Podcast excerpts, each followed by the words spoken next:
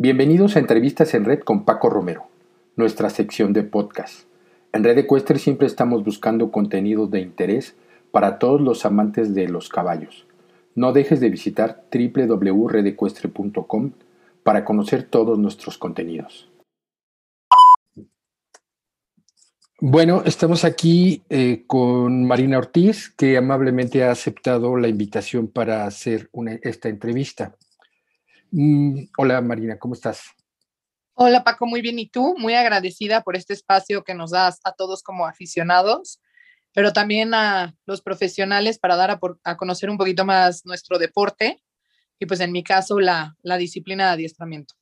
Vale, muchísimas gracias. Bueno, pues vamos a comenzar con la entrevista. Marina, ¿desde cuándo comenzaron a montar? Mira, Santiago y yo empezamos, él tenía 11 años y yo tenía 9. Empezamos un verano porque mi papá montó de niño, después eh, dejó de montar un tiempo y gracias a un amigo suyo retomó y él estaba yendo hasta que se le ocurrió llevarnos un día y subirnos al caballo.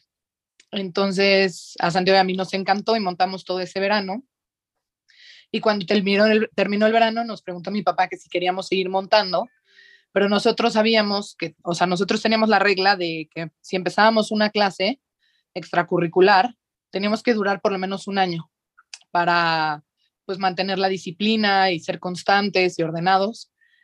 Y cuando decidimos empezar a montar, eh, pues estábamos contando los días, semanas, meses para que terminara el, año de, las otras clases para poder montar un día más y un día más y un día más. Y así fue pasando el tiempo hasta que montábamos prácticamente diario, llegamos a la escuelita con Graciela. Ahí estuvimos montando un tiempo y empezamos a competir. Eh, en ese momento había jinetes debutantes y jinetes novatos, que eran categorías distintas. Más adelante se hizo una misma, pero en ese momento Así, con Graciela habremos competido como hasta primer, tercer nivel.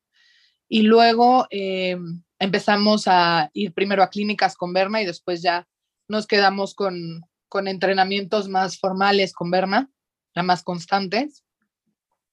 Pero siempre pues mantuvimos la relación con Gra y en algún punto pues yo iba o Santiago iba y dábamos clínicas a los niños de, de su escuelita que durante muchísimo tiempo pues fue un semillero muy importante de, de adiestramiento y después de mucho tiempo y ya nosotros dos como profesionales, pues ciertas circunstancias nos llevaron a, volver a casa de Gra y ahora ahí hemos hecho verdaderamente un centro de alto rendimiento del que nos sentimos muy orgullosos, tanto de jinetes jóvenes, de niños, como de caballos que están en lo más alto adiestramiento y muchos que pues empiezan un trayecto interesante.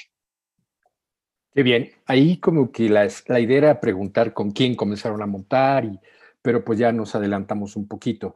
Algo que me llama mucho la atención es la, la digamos, la, el tiempo que estuvieron eh, montando con Berna Pujals. Este, ¿qué, ¿Qué les dejó montar con, con una persona como Berna, tan profesional y tan entregada? Muchísimo. O sea, yo te puedo decir que gran parte de, de nuestra equitación se debe a Berna. Hay mucha gente a la que le puedo agradecer.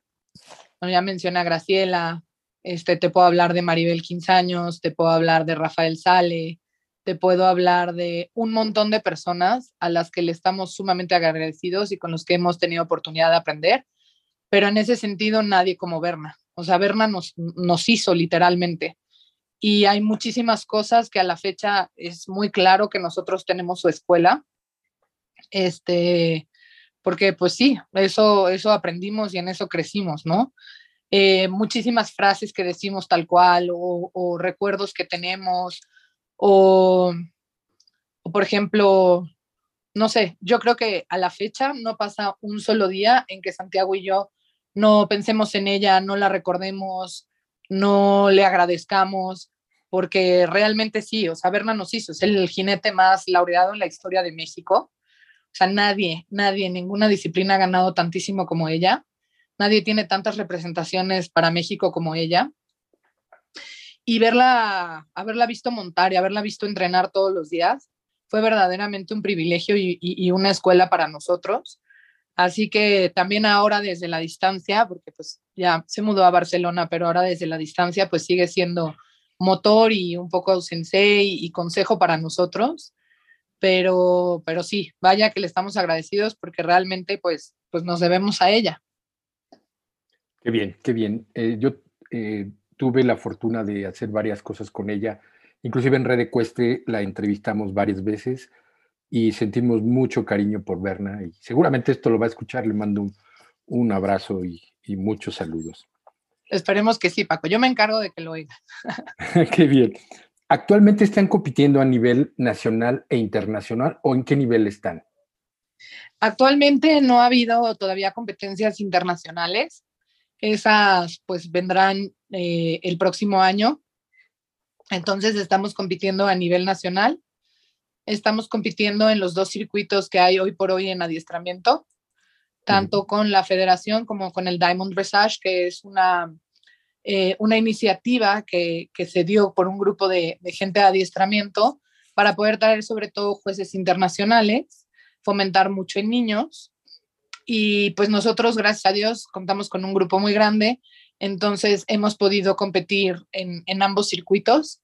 La verdad que hemos tenido muy, muy buenos resultados. Estamos muy, muy contentos y muy orgullosos por eso. Y, y pues nada, ahora pues solamente a nivel nacional porque es lo que se ha podido, pero por supuesto la proyección y, y la idea para próximos años pues es estar en la, en la esfera internacional. Qué bien. Y esperemos que les vaya muy bien. Ahora dime, vamos a hablar de Chacalay. ¿Cómo empezó la idea de hacer este equipo? Y, bueno, pues la idea de formar niños, de comenzar así a hacer un, semillero tan importante como, como lo es Chacalay. Pues la idea de los niños realmente es una herencia de Graciela, que creo que todo mundo en adiestramiento le deberíamos de reconocer la gran labor que ha hecho con niños durante tantísimo tiempo, dando eh, a conocer el adiestramiento, dando bases y dándole opciones a la gente que quiere empezar a montar de que no todo es alto y de que hay mucho más allá y de que el, adiestramiento es entretenido y que el adiestramiento es divertido y que el adiestramiento es disciplina y es complicado y es igual de apasionante que el salto. Entonces, pues al yo haber salido de la escuelita de GRA y además pues mucho tiempo seguir ligada con ella, eh, pues básicamente la idea de los niños pues es un poco una herencia suya, ¿no? y es una herencia que yo he tratado de hoy por hoy de, procurar y de alimentar. Me encanta trabajar con, los niños, sobre todo con los que tengo ahora. Son tan talentosos, tan, tan dedicados, cuentan con el apoyo ciego de sus padres y son, cada uno es un proyecto súper motivante y súper inspirador para mí. Y de ahí, pues, no sé, un poco entre que sí, siempre habíamos tenido esta ambición de ser y hacer escuela, de, competir en lo más alto, de, pues de distinguirnos como eh, en todos los niveles, que ese es nuestro sigue siendo nuestro principal objetivo, pues un poco se, fue, se fue, formando, ¿no? Eh, entre que sí estaba la ambición, pero también se dieron las circunstancias, también se han dado muchísimas, muchísimas horas de trabajo, se han dado pues no sé, es un esfuerzo que, implica mucho, en el que además no estamos solos, contamos con apoyo de muchísima gente, muchísima gente, un equipo inmenso, muy preparado, desde, te repito, los papás de los niños o nuestros clientes que se han puesto la camiseta y no han dejado de apoyarnos y, tratan de mantener este ritmo que, que Santiago y yo queremos llevar, que sé que es muy demandante, pero también es muy satisfactorio y muy gratificante. Entonces, este, todo el mundo está trepado en el barco y todo el mundo está haciendo lo que le toca hacer. Y pues eso es el éxito de un equipo realmente. Entonces, creo que, que, pues en ese sentido somos muy, muy afortunados.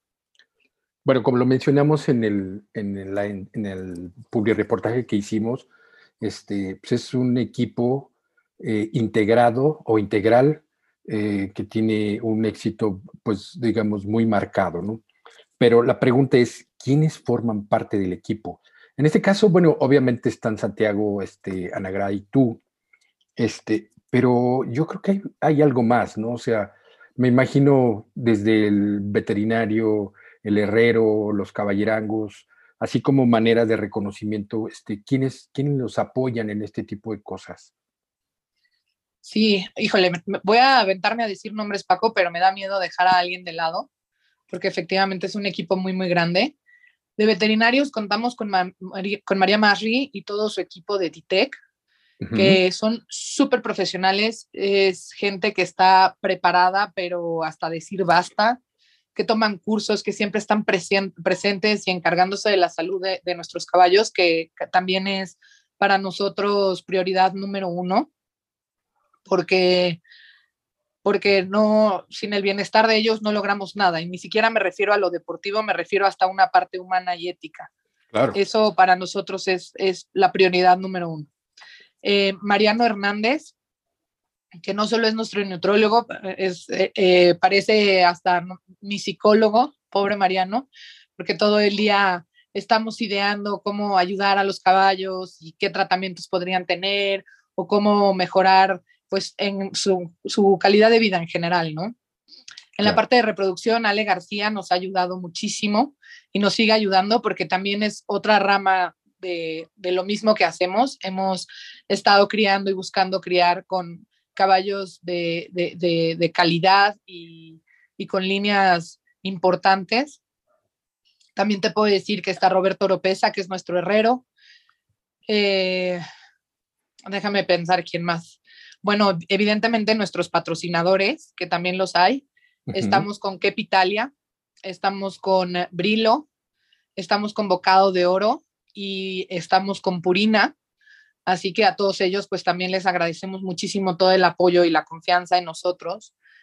Eh, bueno, evidentemente a Gra, que es la dueña del lugar y, la impulsora máxima de este proyecto, a todos y cada uno de los clientes, porque pues sí, hacen nuestro trabajo más fácil, más motivador y, son el motor día a día. Nuestro cuerpo de caballerangos, que también son pieza fundamental. Sin ellos, nosotros, si no pudiéramos delegar todo lo que les delegamos a ellos, pues no podríamos tener el rendimiento y la productividad que, que tenemos.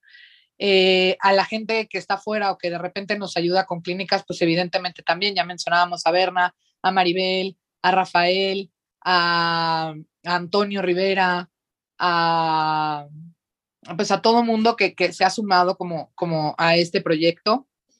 Eh, te digo, no quiero dejar de lado ningún nombre. Creo que las familias, tanto de los niños como la nuestra propia, eh, se ha logrado hacer una gran familia, sumando a todos, y eso se nota. Creo que es un ambiente que, que se respira cada vez que el equipo está o compitiendo o entrenando o de viaje, porque también nos damos nuestros momentos para viajar, salir a comer, eh, todo este tipo de cosas, como tener esta parte más integral del equipo. Así que te digo, espero no dejar a nadie de lado, pero sí, evidentemente es, es un grupo muy, muy, muy, muy grande y al que le estamos muy agradecidos porque, pues sí, sí, si no es, si no es así, nadie somos expertos en todo, ¿no? Y si no es con un equipo de gente que te sigue y te apoya y te guía, pues estás un poco perdido. Claro. ¿Cómo eliges un caballo para adiestramiento? O sea, ¿qué te dice este caballo me sirve o no sirve o le sirve a un niño? O sea, ¿qué, características buscas para que pueda cumplir con ese requisito? Evidentemente, eh, depende mucho del jinete, ¿no? ¿Qué, estoy buscando? No es lo mismo si yo buscara un caballo para Santiago para mí que si estuviera buscando un caballo para alguno de mis alumnos infantiles o si estuviera buscando un caballo para alguno de mis alumnos amateurs. Eh, serían cosas distintas, pero así en general, eh, yo creo que mucha gente te pondría los aires como eh, primera, como primer requisito. Yo antes que los aires te pondría la cabeza.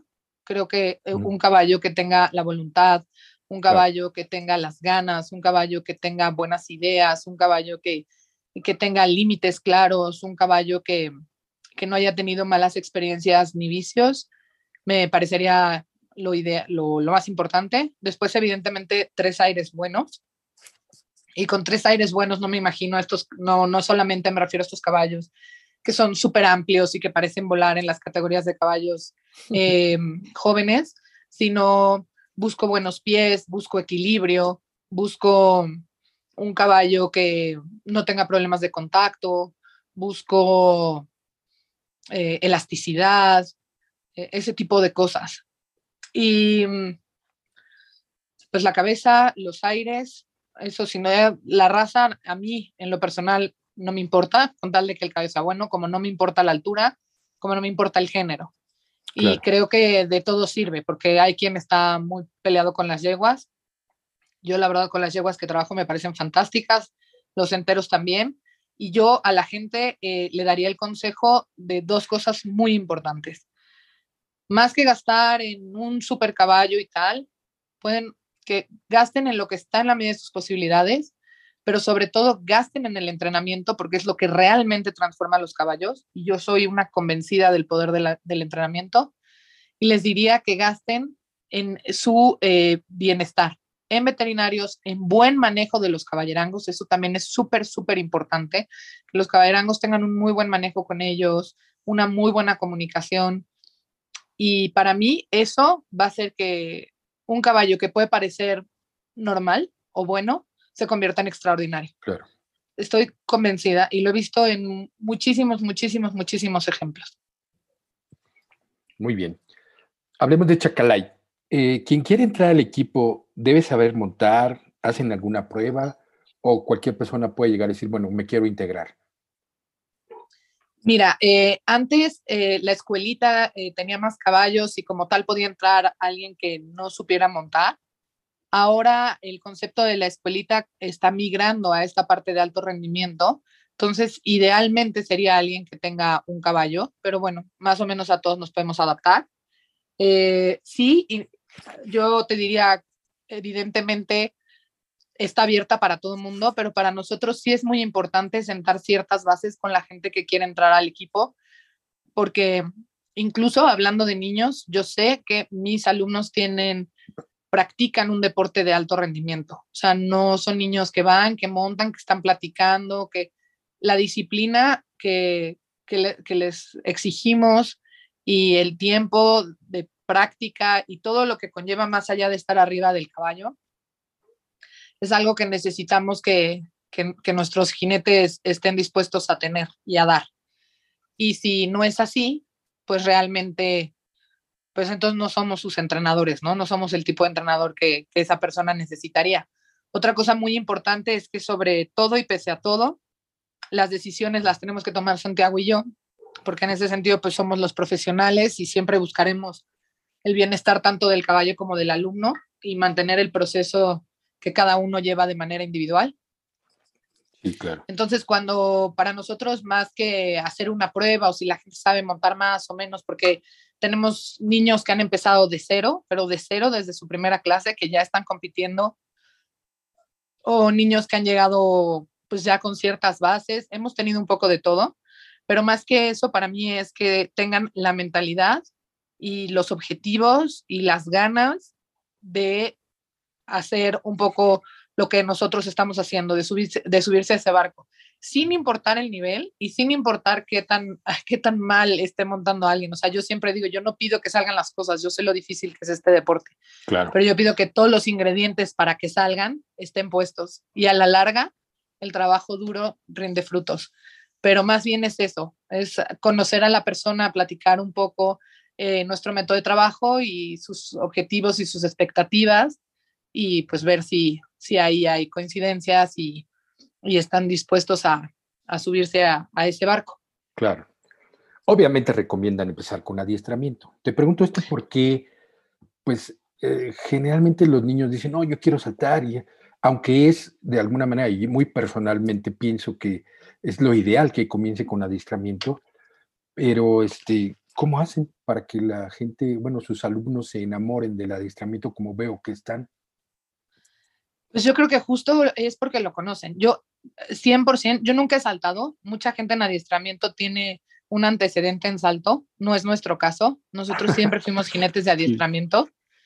Em, pero sí, yo por supuesto que lo recomendaría y no lo recomendaría solamente porque es mi disciplina, sino porque si te fijas lo que hacen en Europa, en Alemania, en Holanda, tienen que montar hasta un tercer nivel de adiestramiento para pensar en empezar a saltar. Yo creo que en México lo que falta un poquito es conocer el deporte, porque pues la gente realmente no lo ve. Y yo creo que hay ciertas lagunas o cierta ignorancia sobre lo que es adiestramiento, porque me ha tocado ver gente que me dice, yo hago adiestramiento y es porque trotan dos vueltas en trote sentado. Entonces digo, bueno, eso no es adiestramiento. Y si piensas que eso es adiestramiento, pues evidentemente todo el mundo lo verá como, como algo muy aburrido y muy monótono. Sí. Gra tiene una definición, Gra que es uno de esos jinetes que tiene antecedentes en salto, Gra tiene una definición que es buenísima, que es que el salto es más divertido de ver, pero el adiestramiento es más divertido de montar. Implica mucho, tienes que influir mucho en el caballo, en el cuerpo del caballo, eh, en toda la mente del caballo y pues de verdad que se hacen cosas increíbles. Entonces, gran parte de cómo difundir el deporte, pues es esto que estamos haciendo. Claro. Yo también he dado clínicas a gente de salto que después sé que les ayuda para el salto. Eh, eso también es algo que aprendí mucho de Berna, por ejemplo, darles ciertos ingredientes que, eh, que ellos no tienen o no del todo y que les puede ayudar para saltar. Y te puedo decir que en el 90% de los casos o más, la gente se empieza a enamorar del adiestramiento porque se dan cuenta de esto no lo sabía, cuánto mejor gira mi caballo, cuánto mejor está esto, esto lo siento más fácil. Entonces, pues esa sería la manera, que se acerquen y, y pues tratar de todo mundo hacer el esfuerzo de difundirlo porque, porque pues es extraordinario, la verdad. Sí, me imagino, claro que sí. Eh, bueno, háblame un poquito de la rutina de, trabajo, o sea, tanto de ustedes, de, de, Santiago y tú, como de sus alumnos. Me imagino que tienen, digamos, eh, una rutina de días de trabajo, este tipo de trabajo, y además de las clases, si hacen algo de ejercicios externos, estudiar las tablas, ver videos, no sé, alguna actividad externa a montar para mejorar su, su montar. Sí, Mira, eh, Santiago y yo montamos seis días a la semana. Empezamos a las 7 de la mañana y terminamos como a las seis y media, siete de la noche. Eh, esto evidentemente entre montar y clases. Las rutinas va cambiando dependiendo del caballo, de la edad, del entrenamiento, si tenemos o no un concurso cerca, depende de muchas cosas. Procuramos que no sea tan monótono y darles algunos días de, descanso, algunos días salir al campo, algunos días hacer cosas distintas, a lo mejor algún día solo caminan, pero eso nos lo va dictando el mismo caballo. O sea, nosotros no somos de todos los viernes salimos al campo, pues porque a lo mejor no y nos tenemos que adaptar en la rutina a alguna otra cosa. Entonces, pero sí procuramos darles estos descansos tanto físicos como mentales.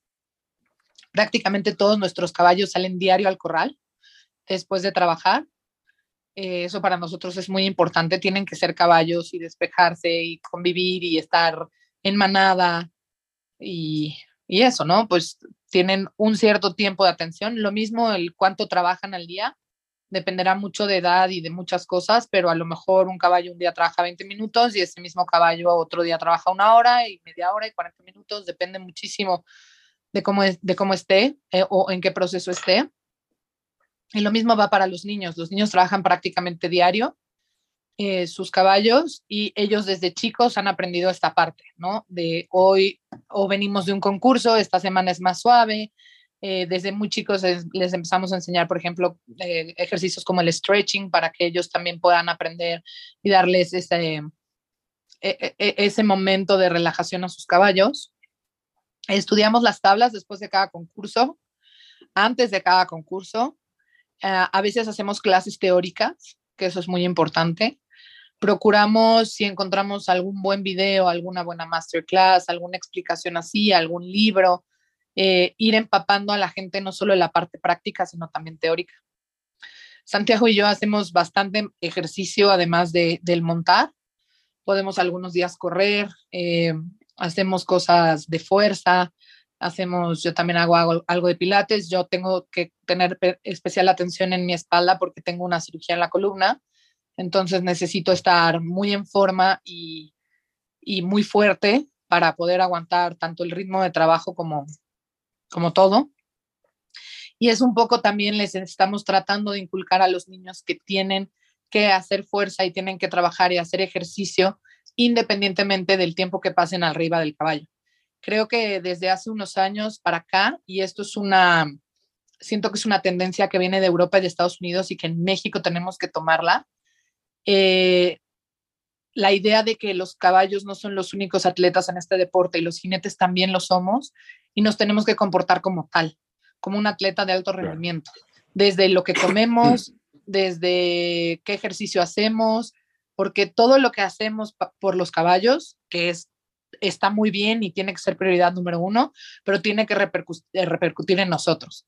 Entonces, por ejemplo, a los niños yo los invito a que tomen menos refresco de lo que si no normalmente tomarían. Y es parte de una disciplina y es parte de cumplir objetivos y es parte de saber que el, eh, más adelante la, la recompensa será mejor, por decirlo de alguna manera. Súper bien. Eh, eh, ¿Cuál es su proyecto para el 2022 y a futuro, para ustedes y para su equipo? Mira, para el 2022, eh, pues empezaremos los concursos.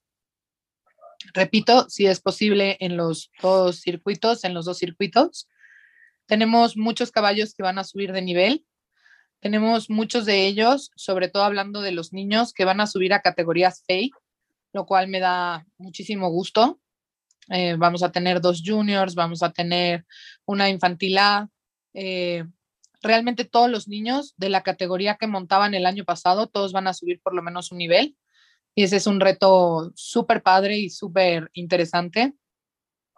Eh, también nuestros jinetes amateurs subirán un nivel o algunos hasta dos. Y lo mismo para los caballos que sobre todo queremos, pues eso, consolidarlos y, estar pensando en, lo más alto. Ese sería como el objetivo.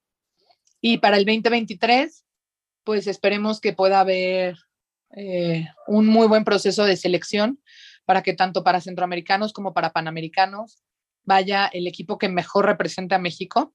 Ojalá dentro de ese equipo podamos tener un lugar nosotros o dos pero si no, yo solamente espero un proceso muy justo donde vayan los mejores, los mejores caballos, los mejores jinetes para hacer la mejor representación de México y conseguir objetivos importantes a nivel país. Pero por supuesto que pues eso lo tenemos en la mira eh, eh, y, y, pues que trabajamos todos los días para, para hacer nuestra mejor versión.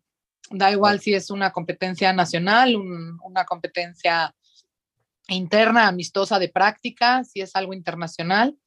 Procuramos, procuramos siempre saber que la competencia es contra nosotros mismos, que el proceso es individual.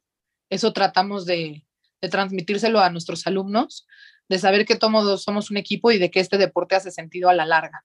Entonces, pues nada, es cuestión de mucha paciencia, de mucho trabajo e intentar que, pues eso, que podamos dar la, mejor versión de nosotros mismos. Muy bien. Eh, eh, bajo tu óptica, ¿cómo está el nivel del adiestramiento en México? ¿Y qué recomendarías para los jinetes jóvenes que están comenzando en la disciplina? Por un lado, eh, creo que el nivel es muy bueno, lo vimos en este último nacional. La verdad que el nivel de jinetes y caballos me pareció importante y me pareció muy interesante, pensando que además eh, perdimos jinetes muy buenos, como el caso de Berna, bueno, Maffer ahora está en, Portugal, eh, que aunque sigue siendo mexicana y seguirá compitiendo y representando a México, pues no es lo mismo el poderla tener en una competencia aquí o como entrenador aquí, creo que eso siempre sube el nivel. Lo mismo Mariana Quintana, eh, no sé, muchos jinetes buenos se fueron y pues evidentemente cuando te gusta esto, pues quieres estar con los mejores, competir contra los mejores y que la gente tenga opción de entrenar con muy buenos jinetes, ¿no? Pero pese a ello, creo que el nivel está subiendo muchísimo, el nivel de, interés por la gente, el nivel de, de los concursos, el nivel de jueces, me parece que va hacia arriba en calidad y en cantidad, increíblemente viniendo después de la pandemia, pero sí, sí creo que tanto en calidad como en cantidad ha crecido. Veo a jinetes muy ambiciosos, eso me da muchísimo gusto. Y a los jóvenes les diría eso, que se acerquen con un buen entrenador, que no escatimen en, entrenamiento, que es, lo más importante, es lo único que te va a llevar a, a, a, poder mejorar, es la mejor inversión porque estás invirtiendo en ti. Entonces les diría que, que tengan muy claro cuál es, qué es lo que quieren lograr, qué es lo que están dispuestos a sacrificar por esos objetivos y que se acerquen con personas que los puedan llevar donde quieren estar. Y pues eso, que busquen un, buen entrenador que, se alinee con, con eso, con, lo que esperan y lo que, y lo que pueden dar. Muy bien. Marina, pues muchas felicidades por el equipo Chacalay. Para mí es un orgullo eh, poderte entrevistar y para mí es algo muy agradable que formen niños y que tengan ese tipo de actitud de, de éxito y de esfuerzo y de dedicación. Ojalá que sigan cosechando los triunfos que hasta hoy han, han este, llegado a lograr y espero que sigamos en contacto eh, con Red Ecuestre. Eso seguro, Paco. Cuenta con nosotros. Al contrario, agradecerte a ti el espacio, la difusión y, pues sí, prometerle también a, a, toda la gente que se dedica a difundir este tipo de cosas, pues que nosotros seguiremos dando nuestro 100, porque pues es parte de, de entre todos sumar, ¿no? Y, creo que, el adiestramiento tiene que, hacerse, más conocido, ¿no? Y que la gente lo conozca. Así que al contrario, yo te agradezco muchísimo, muchísimo las porras y muchísimo el espacio y, la dedicación a todo esto, que sé que es una labor tremenda.